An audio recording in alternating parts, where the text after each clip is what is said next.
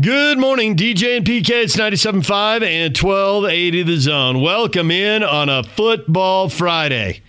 Wow, we got two local teams playing this weekend. This is crazy.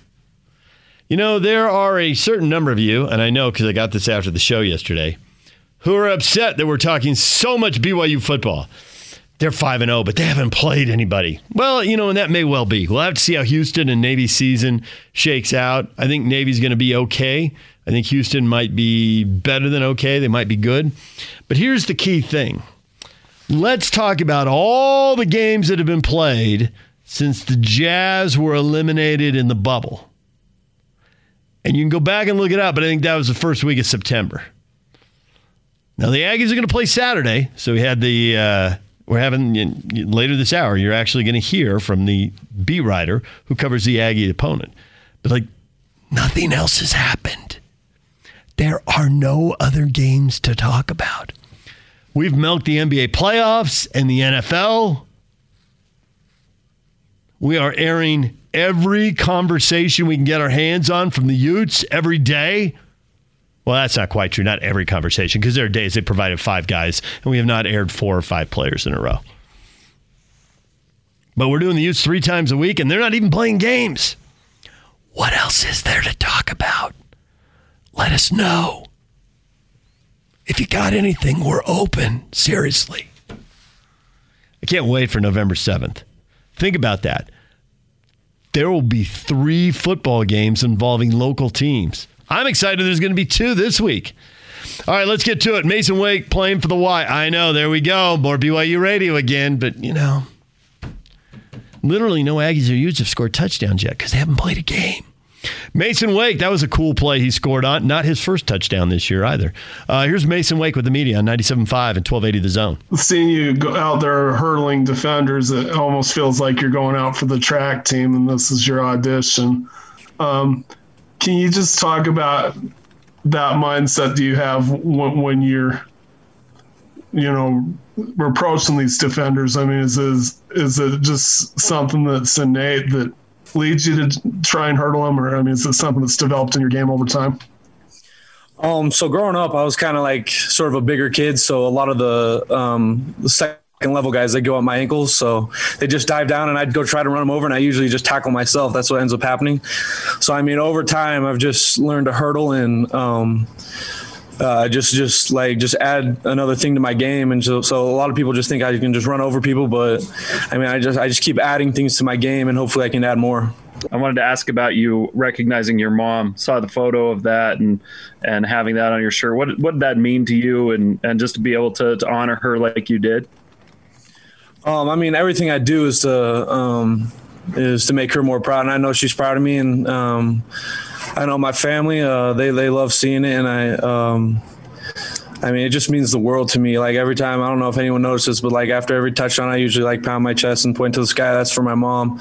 Um, and everything I do is for my family. Like when I write it on my arm, uh, a lot of people didn't know about it. Um, I mean, everything I do is for her. I also wanted to ask on that fourth and short by the goal line when you got stuffed. We saw that you weren't very happy on the sideline, really fired up what was going through your mind? What were you saying? You know, what, what was kind of the, the, the process there? Because you guys needed to get fired up at that point. Yeah, I mean, I just wanted to bring any juice that I can, try to hype up the defense. Um, just, just, I wish that the TV didn't show it when I was uh, saying a few things, but um, I would just say like I just tried to bring juice. Like anyway, we just needed something. We needed um, we need something to happen. That was a big play, and unfortunately we got stopped. But I just tried to bring juice and just keep everyone heads up. So Masen, I was wondering if you could tell us a little bit about uh, your mom and the impact that she's made on you in your life. Uh, yeah. So just growing up. Uh, uh, it was pretty normal life. And then um, just when I was almost nine years old, she passed away from cancer. I think she had it for a couple years. Um, so she's she's been out of my life for a while, but um, she's definitely like been in, inside with me for a while. Um, um, she's made me who I am today. Um, the trials that I've been through has um, made me stronger, and just everything I do is for her. And um, I know she's with me each and every day, and I like to live life that way. What kind of reaction have you gotten since uh, Friday night uh, with people seeing that shirt and that tribute? Just whether in person or on social media or whatever. What, what's that been like? The reaction you've gotten? Um, the reaction's been awesome. Um, I didn't know, like, I had no intentions of it blowing up, but it kind of blew up. Um, I would say like a lot of people didn't know my story and didn't know why I wrote mom on my arm, but it definitely got the message out there. I just asked Kalani, I was just, I texted him before the game. I said, is this okay to do? Um, just to get the message out there. And cause a lot of people didn't know why I put mom on my arm, but I just wanted to re- represent her. And, um, um, it was cool doing it. Masen, when you were coming out of high school, you, you picked BYU as a preferred walk on. Uh, what what made you choose BYU over some of the other schools that maybe showed interest in, in you uh, coming out of high school? Um, I would just say the recruiting process and um, Coach Clark, uh, Coach Stewart, who's now at um, Arizona, and of course Kalani. They just, I don't know if it's legal, but they would text me like nonstop. Same with Coach Grimes. They would just text me a whole lot, um, uh, just keeping in touch with me. And I mean, they just they just told me that I have a chance to go out and play as a freshman, and I trusted them, and I took a chance on myself, and starting to pan out. What does it say about uh, this coaching staff and the program that? those promises they gave you as a walk on that they gave, they they were upheld and that everyone in the program walk on scholarship player you got the chance to to play on the field regardless of your status. Yeah, I mean they just treat everyone um, the same, either walk on, preferred walk on, scholarship. They just, I mean, Kalani doesn't. He told us um, the other week that he doesn't tell anyone that who's put on scholarship after they've been a walk on. So because like they don't want them to be viewed differently. I just say i respect that so much. Um, that means like because no one's treated differently. Um, if you're if you're good enough to play you'll get on the field and play. Are you going to get a scholarship soon? I hope so. Gotta talk to Kalani. i hope so though. It'd help Masen, I wanted to ask you about the tight end group. I know you're officially a fullback slash tight end, but we see in a lot of those tight end sets. When you guys lost Matt Bushman, we talked to the coaches and they said it was going to be a mixture of you, Isaac Rex, Carter Wheat, and Lane Lunt. They're going to have to fill in the role. How do you feel like you guys have done filling those shoes that Matt left? Um, I don't think anyone can fill the shoes of Matt Bushman. That dude's uh, he's one of the greatest here, and I mean he's just such a good dude. And I'd say I just say the thing that we did the most is just being ourselves. Like we don't need to go out and be a hero. We don't need to um, be a superstar. We just need to be us. And as long as we do that, we'll we'll be we need to be successful. But I mean, Matt Bushman will go down as one of the greats here, and we just need to be us. And then I also wanted to ask you in, in, this offense, your role is so multifaceted that I think a lot of people are intrigued by how you're able to master all those different roles. How have you gone about doing that?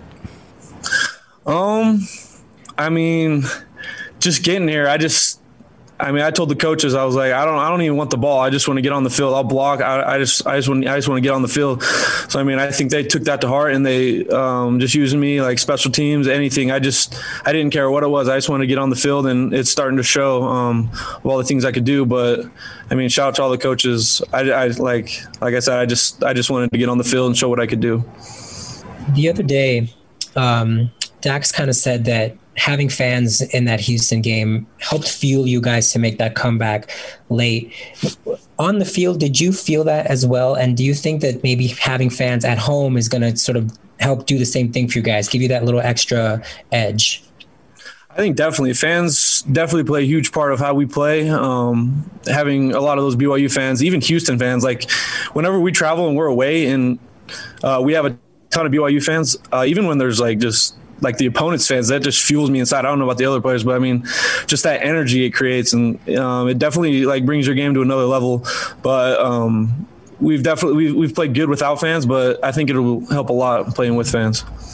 Masen, the way that you're being used in the offense is just another example of the number of weapons that the offense has at its disposal. How would you describe this offense in general? But then also just what this offense is capable of with so many guys that can make plays. Um, yeah, I'd say um, we're a wide zone team that uh, in the run game, and then passing, we could just do pretty much whatever we want. And having those weapons like Dax, Gunner, and all those other receivers, and especially having Zach and his leadership, um, I just say like we're just a very complex offense, and we can like we we run I don't, I don't remember what Grimes said, but he said like we run few plays a million different ways, and just having that, um, just being able to like read a defense and, and like just having to roll with it and make these play calls. And I just think like having all these these leaders, I think the the leaders definitely are a reason why the offense is, is going the way it's going and our coaching staff, but definitely the leaders having the big impact. Masen, you exploded onto the scene this season in the last few weeks. You know, your Twitter following has blown up. You know, BYU fans are renaming their Twitter accounts to your name and stuff like that, even getting attention from national people. PFT commenter I saw uh, tweeted about you. Just, I'm wondering what have the last few weeks been like, you know, on social media, on campus, within the locker room, uh, just kind of bursting onto the scene here. Oh, I mean, it's definitely cool, but like Coach Mateo says, like we don't want to drink the poison. It's really cool to be acknowledged on on social media and all that, but right now we're just focused on uh, what we have ahead, um, Texas State, and uh, it's definitely cool uh, um, getting that attention. But uh, we got to go week by week and don't drink the poison. Yeah, Masen. Uh, everybody talks about kind of the new normal in the pandemic, uh, and how the players are reacting. Is that the pandemic still omniscient in your daily uh, routine, or is it almost a case where you guys kind of forgotten there's even a pandemic going on? Um, I would say outside of football, uh, we definitely have to take precautions of what we do and what we sacrifice so that we can have this uh, season keep going. But I mean, like as far as like football games and like practices, I, I, I mean, it just feels normal and like um, we adapted and it honestly feels pretty good. Like um, we don't have a lot of those distractions at practice and none of that other stuff. But I mean, like out in the field when there's no fans, there's no anything because of the pandemic. I mean, it's just football and that's just uh, what a lot of the guys like to do, and um, it's been really fun. Yeah, Masen. Sorry, my uh, my internet's a little little in and out here. Um, I feel kind of bad asking this question after that really good uh, response on just big picture issues and whatever. But I want to get super granular on kind of your your blocking because as a fullback, you are sort of a, a, kind of a block first running back, I guess, for lack of a better term. Is that something that you take pride in? It's just you, you know you've been getting all all of these social media hits for hurdling guys and running the ball, but do you take pride in just being able to like lay out the perfect block and kind of set guys up and protect Zach in the pocket and that kind of thing too? Yeah, I'd say definitely. Um, that's why I'm here is um, um, just to hit people hard and just just block, um, and all the other stuff falls into place. But like as far as blocking and catching the ball, I get way more joy out of blocking and pancaking someone than and blocking for one of my dudes than uh, catching a ball. But I'd say like just whatever I do, I'm just trying to bring energy to the team and just um, yeah, just bring energy. There's BYU's Masen Wake. When we come back, the former Cougar, Bryan Kehl, to tell you why he's proud of the Cougars and not for the reason you think he is. It's not about the 5 and 0. It's not about the ranking. It's one thing that they did that he thinks is really hard to do in the middle of a football game, and they did it. He'll tell you about it next. Stay with us. Take the zone with you wherever you go. Let's go. Download the all new Zone Sports Network app on your phone and get live streaming of the zone as well as podcast editions of every show. From Salt Lake to Shanghai, Provo to Portugal, or Ogden to Oslo, wherever you go, we'll tag along. Let's go. Download the new Zone app by searching Zone Sports Network wherever you shop for apps. It's the Zone Sports Network app from 97.5 1280 The Zone and the Zone Sports Network. DJ and PK brought to you in part by Mark Miller Subaru. It is time to welcome in Bryan Kehl, former BYU linebacker. He joins us here on 97.5 at 1280 The Zone every week. Bryan, good morning. Hey, good morning. So, there are multiple storylines looking forward and looking backward. But first, one last look at that Houston game. How surprised were you that BYU, when everything started going wrong, was able to grab that game by the neck and turn it around with the game on the line and score 29 unanswered? In your experience, how hard is that to do when everything's going wrong to shift it around and make everything go right? Honestly, that was one of the most proud moments um, I've had in the last I can't even remember how many years. Even even more proud than, than some of the signature wins they've had um, just because it's different. Um, a lot of the, the casual observer doesn't understand how hard it is to face that that kind of adversity, that kind of you know when things aren't going your way, when you're on the road, playing a good team and losing, and to be able to just you know double down and fight your way back into not just a victory but a commanding victory. It, it just it's it's the mark of a of a good team, and I I was I I can't even put into words how pleased I was to see the way that they responded to a difficult situation where you know Houston jumped up on them and scored 17 points in the second quarter, and and um, I mean this game looked looked in doubt, and they just BYU absolutely responded, and it was it was just so so pleasing for me as a fan, as a former alum. It was it was awesome. So, did you break out the non-alcoholic champagne and start toasting when they went from a three-man to a four-man front? uh, figuratively speaking, yes, uh, absolutely. and, and you know, it's just funny. You know, we we talk about that a lot. Uh, I talk about that a lot just with friends and and people that I run into, and um, we talk about it on the show. And it's it's just kind of curious to see the different results. Um, and you know, I just the proof's in the pudding, if you ask me. We talked about it last week, and yep. I, I just yeah, I just think uh, I think that the results, you know, prove themselves. So now here comes Texas State. It ought to be a big win. You get uh, anything over, you know, four touchdowns in the spread, and you know you're talking major blowout here. Except the last time we were talking major blowout, it turned out to be a tight game, and people were sweating bullets. Why is this going to be different?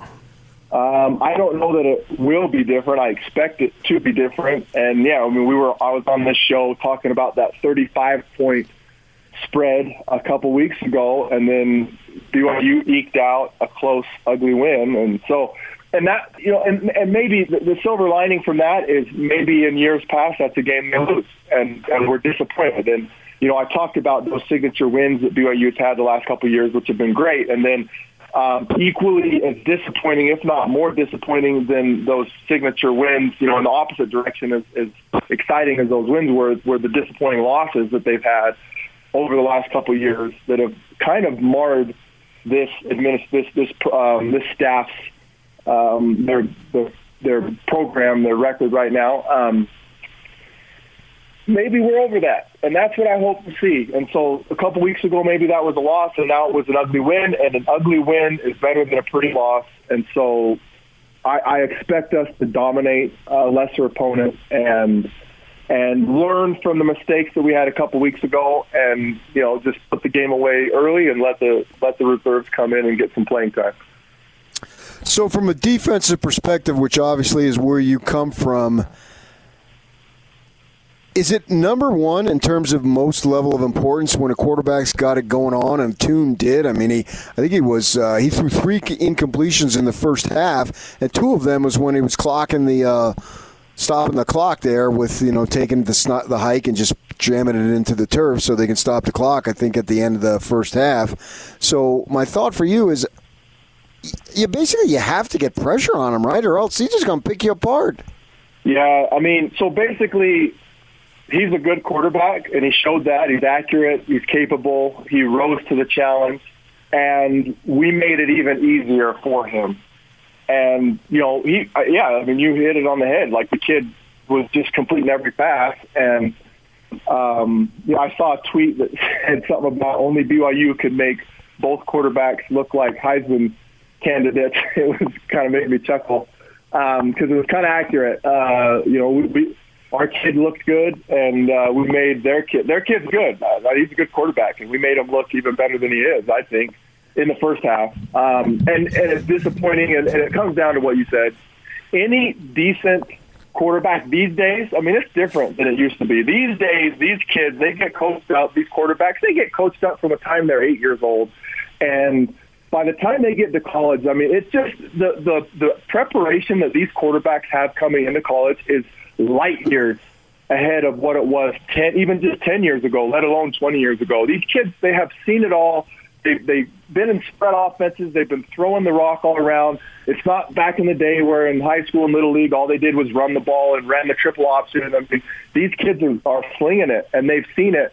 and what I'm going to say is these kids, they're good. And any good quarterback, if you give him time, he's going to find somebody that's open. You can't cover forever. Coverage is hard. It's one of the hardest things in football. And you, you can only do it for a few seconds. You can't do it for five or six seconds. And so any decent quarterback, if you give him time, he's going to find somebody open and he's going to light you up. And that's just, that's what we saw. Daddy, I'm mommy's home. Well, that's good news.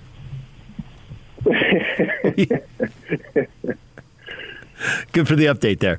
All right, yeah. so I'm curious what you want to see in the next two weeks because BYU's a heavy favorite. They're going to be a heavy favorite again, and obviously the Boise State game is a huge game for BYU. So, what do you want to see out of these next two games to let you know the Cougars are ready for the Broncos? Yeah, so what I want to see is just clean up the, the few the few errors that we've had, and just you know put together a what you'd like to see is, is put together just a complete game. And so even in those early games where we, we just dominated, um, there were some errors. You know, there was poor tackling here, or uh, you know, some drop balls there, or you know, and there's just different different mistakes back and forth that we've made. Um, a turnover here, you know, a lazy fumble, just, some of those some of those preventable mistakes. Um, I'd like to see us play a really clean game and get ready so that we can um, can face those guys and be prepared. Because yeah, it's going to come down to you know the, the things that we want to accomplish this year. Uh, obviously, every year you want to go undefeated. I mean, this is a year that if you're going to go undefeated, this is the year to do it. And undefeated gets you a, a place at the table, a chance to to crack into the New York New Year Six, which we haven't done now in a decade of its existence or however long it's been. We haven't done it, so this is our chance to do it. And and so, and in order to do it, we got to beat Boise. We got to beat San Diego State. Those are the the really tough games that um, that are remaining on our schedule. And so, in order to do that, we have to execute and and you know play clean football, headed up into that. So we'll never know, but this is sports radio, so it doesn't matter. And you look at the four games that they would have started with Utah, ASU, Michigan State, and Minnesota. And so we're guessing as far as what they might have been. But what is your thought? Uh, you, you, the first part of your question cut out. So, is, sorry, is the question what is my thought on how their season would have gone? The first four games where they have the two Pac-12s and the two Big Tens. Yeah, so um, I mean, it's and it's all speculation. There's there's literally no way to know. Um, and that's the thing, you know, this team, I, I think it's a good team. I really, I really still don't know how good they are. Um, and, and, and if they had played that original schedule, you know, are they, are they a seven win team again or are they a 10, 11 win team again? And I honestly don't know. Um, on any on the last several years, you know, we've had we've we always start off it seems you know, with a really tough first four games and you know that schedule is no different. And kind of the the hope or the mindset going into it is that, you know if we can split those and go two and two, um, then we set ourselves up nicely for the kind of the softer part of our schedule, if you will. And so you know looking at that original schedule for 2020, uh, and, and then looking at the way the team is, which is it's a good team, you know. Um, I, I think three and one would have been. I think it would have been realistic, and I think it would have been something that is achievable, and it would have been really good for us to set ourselves up for the rest of the schedule. So I'm curious here with the uh, with the schedule getting softer now. Uh, what do you think the odds are that they get a big lead and get to play uh, get to play some of the younger guys, some of the backups, and how important do you think it is at the quarterback spot in case Wilson goes to the NFL this year that they get some time for Romney? Yeah, so uh, uh, the, the nice thing is Romney got a bunch of PT last year, mm-hmm. and he's capable. He's shown that he's capable, and the moment's not too big for him. And and I mean, it's, there there were people, there were lots of people that were calling for him to be the starter this year. You know, some people within my own family. I won't name names, but um, there's a lot of people, and it's just recency bias. Um, you know, Zach had some struggles last year. He obviously wasn't healthy um, with it coming off coming off the shoulder surgery. And, and anyway, so it, it's great that we have that experience. That being said, yeah, you want as many reps as you can going forward. And so um, a great a great objective or goal, if you will, for the team is to put these these next couple of games away early and get experience for the younger guys. There's no situation where that doesn't help you. They're like they're, they're like literally there's there's no scenario where that doesn't help the program. It doesn't help development of those kids. You want live bullets and you want as many of them as you can before those kids are the main guys. And that's what helps your program have upward mobility. That's what helps you stay consistent from year to year and, and continue to win and, and, and, and perform and execute. And so, yeah, that should absolutely be the goal is to get as many people, as many reps as possible. So five and zero, all sorts of national love. Zach Wilson is getting it in abundance. The team is getting it, and uh, largely, you know, the schedule hasn't been uh, a killer schedule, certainly compared to what it could be or what it has been since they've gone independent. So I'm giving you the keys to make a schedule. What is your model schedule for BYU? Yeah, so I've seen some debate on Twitter with people saying we should schedule like this every year. And I mean, I I I appreciate that argument, and there's something to be said of that in terms of you win games, you're relevant, you have a place, a chance to crack into the New Year Six. I that's not who I am. I'm I'm not I'm not the guy that wants to schedule each week and get easy wins. Like I, I want it. I want it all. Like I want all the smoke. I want the toughest schedule, the the biggest brands that's just who I am, and I, I just I don't know. Not everybody's wired that way. I understand it, and I know that that's that's tough. It's an uphill battle with our recruiting, with our personnel, and with the our program as it is. But that's just what I want, and I want to put in the work so that we can perform against the the upper echelon of college football. And and if we perform against them, then our recruiting is going to go up, and if our recruiting goes up, our talent's going to get better, and it's just yeah, I just I don't know. I I, my, I guess to answer your question, no, I do not want to see a schedule like this every year. I like the way that Holmoe has scheduled tough competition, and that's how I want it, and I would have it no other way. And if I was a player, I would absolutely love it. Like I said, I, I want all the smoke. And that is going to be a drop, by the way, guaranteed. What's that? That's going to be a drop. I want all the smoke. Oh, oh, yeah. You quote it quote it. I want it all. Bring it. there it is, Yak. Cut it up. You have his permission. You're ready to go. Do you think that they should? Uh, and and I'm with you on don't schedule like this in the future. But do you think that Tom should schedule it in the future so there aren't four really hard games piled up in September? Yeah. I mean, so and yes, yes, and that's the thing. Um, you know, Jarom Jordan tweeted out something. I think he said that BYU has been 40% or something like that against P5 opponents. And then, and then he said they're 29% when, when they play them two back to back, the second week of a back to back. Um, and, and that, you know, statistics are statistics.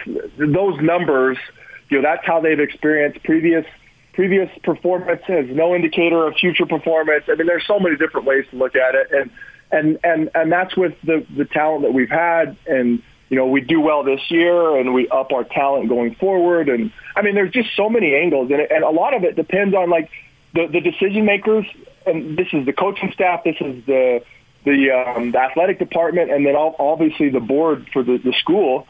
What is the objective for the program? And if, if, if and, and what your objective is can vary, and and that kind of determines what you're trying to do. If you're just trying to win football games and you know get your name out there, then yeah, schedule easy opponents and whatever, and just try to to to craft nine, ten wins every year. That's fine. But I I mean I don't think that's the, the staff and the, the athletic department's objective. I think they want to win. I think they want to be win at the highest level and and have similar success that they did in the heyday and the glory days. And I mean, that's it's a hard that's a hard accomplishment, but it's not impossible. It's something we can do. It's you know it's an uphill battle, and it, there's a lot of obstacles in our way, but it's attainable. And I'm the type of person that I I'm never going to shoot for mediocre. Like I want to be the best. I want to beat the best. So yeah, the, in my opinion, the, the program you know needs to do that, and um, and I, I, uh, ultimately, we'd like to get into a P5, and then we're playing the toughest in, week in and week, week out. We're not there right now, but that's where I'd like to get.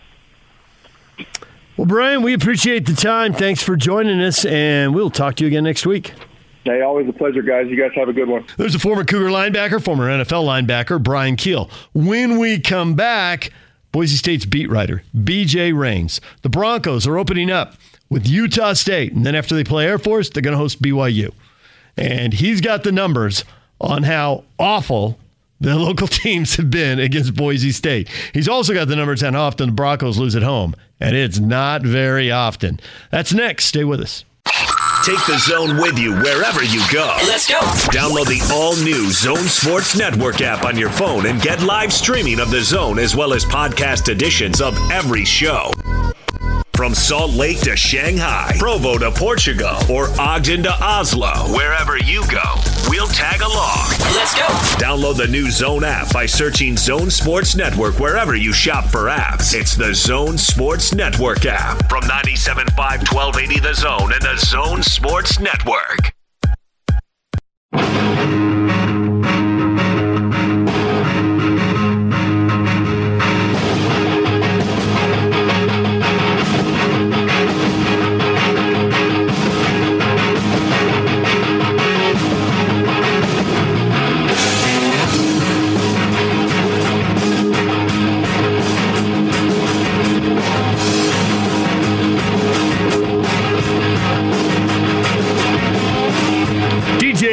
It's 97.5 and 1280 The Zone. We are joined now once again by BJ Rains, Boise State beat writer for the Idaho Press Tribune. He joins us on the T-Mobile special guest line. T-Mobile and Sprint are coming together to build the best wireless company around. Visit T-Mobile.com for online services and local store availability. Good morning. How you doing? I'm a T-Mobile customer, so I can keep it going there. There you go. Doing good. How's it going, guys? Good. BJ Rains joining us, and you told us to have you back on when the games got closer. So you know we took at your word and we called you again. What the heck? No, no problem. Happy to be on with you guys. Happy. Uh, we, we'd have been desperate over the summer to, uh, or in August, to be talking about a game on Saturday. So I'll talk about it as much as we want now that it's here.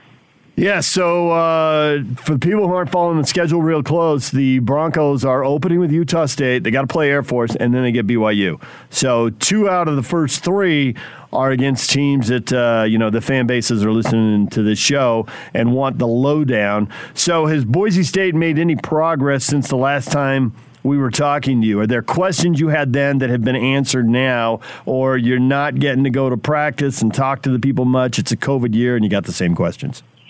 Well, I mean, we have names to put at positions in terms of a depth chart, but I think the questions are the same. Are they going to be any good uh, when it comes to offensive line, defensive line? You know, they had have to replace four new starters uh, along the defensive line, uh, four of five starters along the offensive line, and you know those are obviously big question marks. A lot of people, you know, the old adage just starts up front. They've got a lot of newcomers on both sides of the ball, so we at least know on the depth chart who those starters are going to be. But what that means in terms of how the group looks. I think there's still a lot of question marks going into Saturday's game, but um, no, you know, we haven't gotten to watch any practice. You know, Boise State's kind of uh, a little bit tighter with the media than a lot of schools anyway, so I think they are, you know, perfectly happy uh, not allowing the media to watch practice at all this this fall because of COVID, and so we really have a lot of unknowns as to what they're going to look like, and, and we'll see how close the depth chart actually is. But uh, no, I, I think they you know, that the offensive line and defensive lines are the big storylines with this team, and looking forward Saturday to see how that group uh, and a lot of young guys step up in their first games. All right, so that offensive line obviously is potentially a huge question mark when you lose that many guys and big time guys too. But I'm wondering though, when you look at it and take a deeper dive, I don't know if these guys are going to start, but I assume they are because you've got redshirt seniors in uh, what Stetz, who's got had four starts, Harrington three starts a couple years ago. Then you got some redshirt sophomores, and I, I think if you add them up. Of the uh, not the returner, how do you say his name? Ojowaku, who's got like uh, John Ojukwu, yeah, yeah, he's got 18 starts, so he's really you know he's a mainstay. But the other guys, I think if you add up those other guys, I think they combine for something like 10 starts. So it's not like they're starting entirely brand new, right? Yeah, a little bit. I mean, they filled in a couple games last year, but a lot of those guys were filling in at different positions than they're at now. And um, they do have a Rice transfer. They, got, they got a grad transfer from Rice who's like 6'8", 310 or something. He's slated, I think, at right tackle. to step in as the starter. So um, they feel pretty good about the tackle positions. Um, uh, it's just going to be interesting because, yeah, I mean, not only did they lose four starters, but they lost two that went to the NFL, a third round draft pick uh, that's uh, just made his first start as a rookie at left tackle, Ezra Cleveland for the Minnesota Vikings last Sunday, and then uh, the left guard John Molchon is in uh, practice squad with the Tampa Bay Buccaneers. So they lost two guys on the left side of their line that were are now in NFL uh, you know teams. So you know it's there's you know not, and the other two starters were, were multi-year starters as well. So you're not just losing four starters, you're losing four multi-year, you know, quality all Mountain West caliber players. So, um, but you know, this happened three years ago. They lost four, and then look at what those four, the, the four that took over ended up being. So Boise State recruits pretty well. They're trusting their recruiting. They're trusting that these, you know, redshirt sophomores and guys that are younger are ready for their time, and and that they're going to be the next wave in a couple of years that we're talking about being hard to replace. So, um, you know, they they they feel pretty good about the group. It's just a, a group that doesn't have a ton of experience. And even the one returner, John Ojukwu, is switching from right tackle to left tackle, so they don't have anybody in the same spot as, as last year. So, um, yeah, I mean, they, they feel pretty good about it. But again, you know, that, that's fine to say on a Zoom call with some reporters, but let's see what it looks like on Saturday. So I, I think that um, they've got a little bit of experience, but certainly not what they had last year. And I, I think we'll find out about their recruiting and their development and stuff like that pretty early in this one. So, in the three or four games that they win big a year ago, where they're winning by three, four, five touchdowns, do these guys get to play, or are these guys coming in literally with like six snaps under their belt? No, they played some. I don't know the exact snap counts, but a lot of these, like a, Jake Stetz played in all 14 games last year, and um, a lot of these guys that they put on like the field goal team and the punt team and some of that stuff. So um, these guys get some snaps, and they they did. You know, the the Utah State game last year, they probably got some playing time actually because I think that was what 56-21 or something. Um, so I would assume in the, some of those games, yeah, they, they got they got some action, and so they they certainly they're you know like the previous question, it's not like they've never gone out on the field before, but uh, you certainly miss something when you're talking about a guy that started two or three games as a guy that started you know 40. So I mean, it's uh, it'll be interesting, and I think that's a huge question mark because they have a thousand yard rusher returning, and they have a quarterback uh, returning that got injured twice last year from taking big hits. So they've got to find a way to keep him healthy this year, and that's a big storyline. And you've got to have a strong offensive line to, to be able to do that. So Bachmeier went seven and one as a starter as a freshman, and that's pretty doggone good, even with the injuries. Uh, Sears decides to transfer from SC. He played a game a couple years ago. I think he played one game for SC. Looked pretty decent in that game. Uh, is he pushing him at all, or is Bachmeier the guy all the way? Bachmeier is the starter, but it sounds like they want to get Jack Sears involved in the game plan. So they they've uh, routinely kind of mixed in a second quarterback. Even with Brett Rypien, they were mixing in uh, another quarterback for a series here and there for some kind of uh, run read option stuff. So they, for whatever reason, they like the last couple of years playing multiple quarterbacks. They think it's harder for the uh, other team to prepare for in, in, in practice and things like that. So it sounds like Jack Sears will be in the game plan. Um, the difference is that he's, you know, similar to Hank Bachmeier. He's a pocket passer. He's not some guy that's going to come in and run all over you. So um, usually they like that secondary option to be a guy that can run a little more and, and make it a little more challenging. But um, they, they, you know, you're, if you're a grad transfer and you have two years of eligibility, you're, you know, and you're visiting places like NC State and some other high quality places, you're not coming to Boise State to, to ride the pine. So it was a little surprising when uh, he committed to Boise State because they had Hank Bachmeier here, but uh, he's clearly the number two. But uh, he's going to get some action. He's taken first team, some first team reps in practice, and I think at some point, given what we saw with with uh, the injury history last year and a small sample size, I don't think it's crazy to expect you know Jack Sears to have to start a game at some point this year. So they feel really good about him. Um, you know, he started a Pac-12 game a scholarship player. He was the number four ranked pro style quarterback in the country in like the 2017 class or whatever it was. So they feel really good about him. He's got some talent, but they also think they have a special quarterback in Bachmeier. And so I think Bachmeier starts, but I would expect a player two here and there. You'll see Sears wrinkled in there on Saturday. So you say Boise State just sent all these guys to the NFL. Is there another group of NFL prospects that uh, people are eyeing and thinking, okay, this guy's the next big thing, and, and so is this guy? Yeah, they got a couple on offense in particular. The tight end, John Bates, he's 6'7", 250.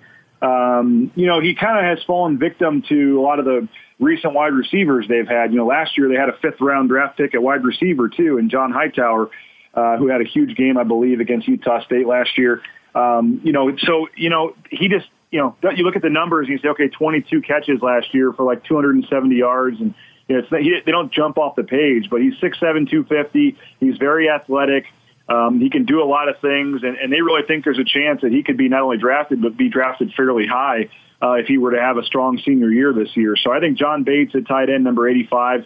Um, you know, like I said, he doesn't wow you in terms of like crazy production, but he's a solid player. He's a and he'll, you know, they want to get him more involved in the passing game this year. And then at wide receiver, number two, Khalil Shakir. Uh, he was a four-star player, chose Boise State over like UCLA and some other Pac-12 schools, and uh, came in as a true freshman two years ago and played some.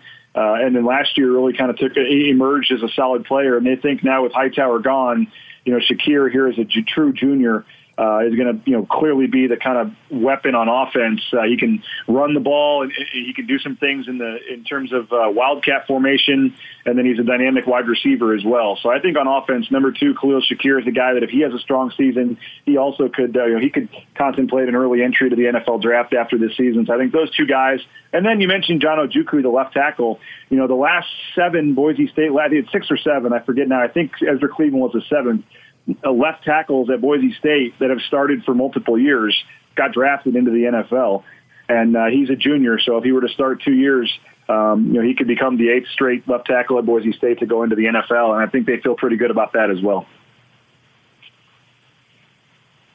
Defensively, you talked about how they're going to be uh, inexperienced up front, losing all those guys, but the back end, with the five guys they've got listed, it seems like they got a lot of experience there. Yeah, and a lot of experience at linebacker too. They added an NC State transfer, Brock Miller, who started I think 11 games at NC State last year, um, and he's not even listed as a starter on the depth chart. That's how strong they are at linebacker right now. So they got four or five guys they're going to rotate in there. They feel really good that linebacking core has a chance to be probably the strength of the team. And in the secondary, they did lose you know two safeties to Pac-12 schools as grad transfers. DeAndre Pierce went to play for his dad, who's a coach at Arizona State for his last year, and then Jordan Happel kind of surprised people like two days before training camp started and announced uh, transfer back home to where he's from, near the Portland area, to Oregon. So they lost, you know, a pair of safeties to Pac-12 schools and lost a returning starter in in Kekoa Nawahine, who uh, you know was the leading tackler the last couple of years when he added it all up. And so they they lost some pretty good depth at safety, but they feel the two guys they have, JL Skinner, a true sophomore, he's like six four. They really love his physicality, and Tyreque Jones is a is a six two athletic kid as well. They feel like they have some size in the back end, some talent there, and you mix that in with two you know returning uh, starting corners, two All Mountain West corners. Um, you know, Jalen Walker was second team All Mountain West last year. Avery Williams, uh, you know, a preseason Mountain West player, you know, multiple years, and is also the special teams player of the year in the Mountain West. You know, he's very athletic. Was the only player in the in the country that had you know multiple touchdown returns and multiple you know, blocked kicks. Uh, he blocked two kicks and also had two punt returns for touchdowns. So he's a dynamic player, and he's a guy they count on a corner as well. So they feel pretty good about the back seven. It's just getting that front four to step up. I think is going to be the question in terms of how dominant this defense can be. How much do Boise State fans enjoy uh, dominating the teams from Utah? What is the overall number now? I know it's crazy. I know they add it up every year. It's it's uh it because I think even against Utah they're like two and zero or something. I forget the exact number and I apologize, but uh, they're they're four, I, it, they're four and zero against Utah. Okay, and so what's yeah. the combined number with the three? Uh, it's four and zero against Utah, and it is seven and three against BYU, I think. And, okay. and Utah like State's got one win. The last 17 or something. Yeah, like 16 of the last 17 against Utah State or something. Yeah. I think I looked that up. They were 16 and 1 or something in their last 17 against Utah State. Yeah, it's pretty crazy. I don't, I don't think there's anything to it or I you know, I don't know, you know, Boise State doesn't really recruit Utah that much. They have a couple guys um, you know, that, that, are from the area, and, and, but really that's not a huge recruiting hotbed for them. So I don't know what it is. It's not like guys are trying to go stick it to their other schools. Um, they've lost players to some of those schools. Actually, you know, the, with Zach Wilson was a Boise State commit before he went to BYU. So um, I don't know. It's interesting. I mean, it's it's uh, you know the BYU one. There's a ton of BYU fans in Boise. Um, there's this the, the Mormon population is very large in the Boise area, and so I know that's always a huge game in terms of the you know rivalry with fans and things like that in here. But I, I think it's just kind of a weird thing where all three of those schools Boise State's happen to have success with for the most part. I don't think it's a any any you know thing that goes between that combines the three. It's just kind of a, a weird thing, but they have had a lot of success, and that is a big deal they talk about up here. Yeah, interestingly, one of the Utah guys is uh, Kyle Whittingham's sister's son, so his nephew, Jackson Cravens, who's listed Mhm. uh, as a backup uh, up front. He's a defensive lineman, so They, they're uh, expecting soon- big things from him. Actually, yeah, he, he transferred in from Utah and redshirted last year, and he's not listed as a starter, but he is a guy they expect to be heavily involved in the rotation. I've heard good things about Jackson. What's the deal as far as fans being allowed in the stadium? No fans, no band, no cheerleaders. They're not even letting Buster Bronco, the mascot, in there. Uh, yeah, it's uh, nobody. I mean, I, I think it's like the first time in 40 years or something. They're not even going to let the mascot in there, and he's wearing a mask. He has a helmet, has a mask on. I don't know why you can't at least come in there, but I guess if there's no fans, there's no reason for the mascot to be there. But yeah, they're they're not even letting players' parents come in and watch the games. It's kind of been a big deal up here. It's uh, people are not happy. They started a petition. The players' parents did to try to at least get the players' parents, the coaches, you know, wives can't even come in and watch the game. Um, it, it's literally going to be empty, and so they're going to have pumped crowd noise in there. Um, you know, during gameplay, the limit is 70 decibels. So they, they count that as from when the center touches the ball to when the play is over. The Mountain West says you cannot go higher than 70 decibels. But between between that, you know, and between they're in the huddle and things like that, you can jack it up as loud as you want. So Boise State's been messing with some different levels and some different sound and music and things like that, and crowd noises and cheers and stuff. So I'll be very curious. They're going to they're claiming they're going to try to do the best they can. They've got some cardboard cutouts that people bought, you know, and things like that in the stands. But it, you know, they're, they're going to try to make a empty stadium have an atmosphere of where there's usually 36,000 people, and I don't know how that's going to go. But I mean, I'll tell you this: I was researching for a story, guys, uh, this week. Uh, you know, Boise State, the opponents have false started more inside Albertson Stadium during the 2018 and 2019 season than any opposing team in the country. I mean, they're, they opponents average more than uh, 3,000, or three, excuse me, 3.43, 3.43 false starts per game inside Albertson Stadium, and that's the highest number in the country. So uh, you're talking about literally a home field advantage that causes more, more false starts than anywhere else in the country, and you're not going to have that crowd behind you. So I think for if there was ever a year for Utah State and BYU and these teams to come into the blue and feel better about themselves, it's definitely this year where there's not going to be any fans because that is a huge difference that's not going to help Boise State. Hasn't Boise State lost like six home games in 15 or 17 years or some crazy number like that? Yeah, they're uh, 120 and nine going back to 2000, I believe. That's a lot of winning. Pretty crazy. Yeah. Yeah, and it, and even like last year, I looked at the stats. Like Boise State gave up 13 touchdowns at home and 26 on the road. Like the stats are just so crazy. I mean, it's like a touch, 15 points a game at home as opposed to like 28 on the road last year. Um, I mean, like I said, in the false starts, or you know, no, nobody gets penalized more for false starts. I mean, it's it, it is a legitimate. You know, Rocky Long tried to downplay it and became an enemy here in town by saying there's no mystique to playing on the blue turf and all that stuff. I mean, it is a it is a legitimate home field advantage with the way the stadium's built and, and the majority of the seats are in the upper deck. So they're and they're kind of on top of you coming down onto the field. So the way the noise is there it just gets really really loud in there. And and um it, is a legitimate you know I've been to a lot of stadiums and it's legitimate home field advantage and and um, that's a big storyline that they're not going to have they, they play much better at home they have a big advantage and it's it's largely negated. So I mean, yeah, it's no one, you know, nine losses in the last 20 years or whatever at home. They were undefeated at home last year. Um, they just don't lose very often at home, and when they do, it's by you know a point or two. They don't, and so I think that's a big deal. And I think for Utah State and BYU, they they got lucky, so to speak, that the, the calendar turned for them to play the games here in Boise this year, where there's not going to be any fans. Well, Rocky has two of those nine, so I guess he's the one who gets to say that. And it's such it's such a Rocky. We were interviewing him when he was in New Mexico. It's such a Rocky thing to say. Yeah, yeah, it was a couple years ago, Mountain West Media Days, and you know how us writers try to get any clickbait stuff we can get. So we, I think, I think after he said that one year, we asked him about it like four years in a row to try to drum it back up, and um, and, and uh, yeah, that, that's uh, he's he's not uh, you know won't be winning the governor's race or anything here in Boise anytime soon. BJ Rains, he's a beat writer for the Idaho Press Tribune covering Boise State. Thanks for a few minutes. We appreciate it. No problem, guys. Should be fun on Saturday. Take care. There's BJ Rains. He's the beat writer covering Boise State for the Idaho Press Tribune. All right, when we come back, what is trending? All the headlines, including a mega showdown in the NFC East, the Eagles and the Giants. Stay with us, DJ and PK.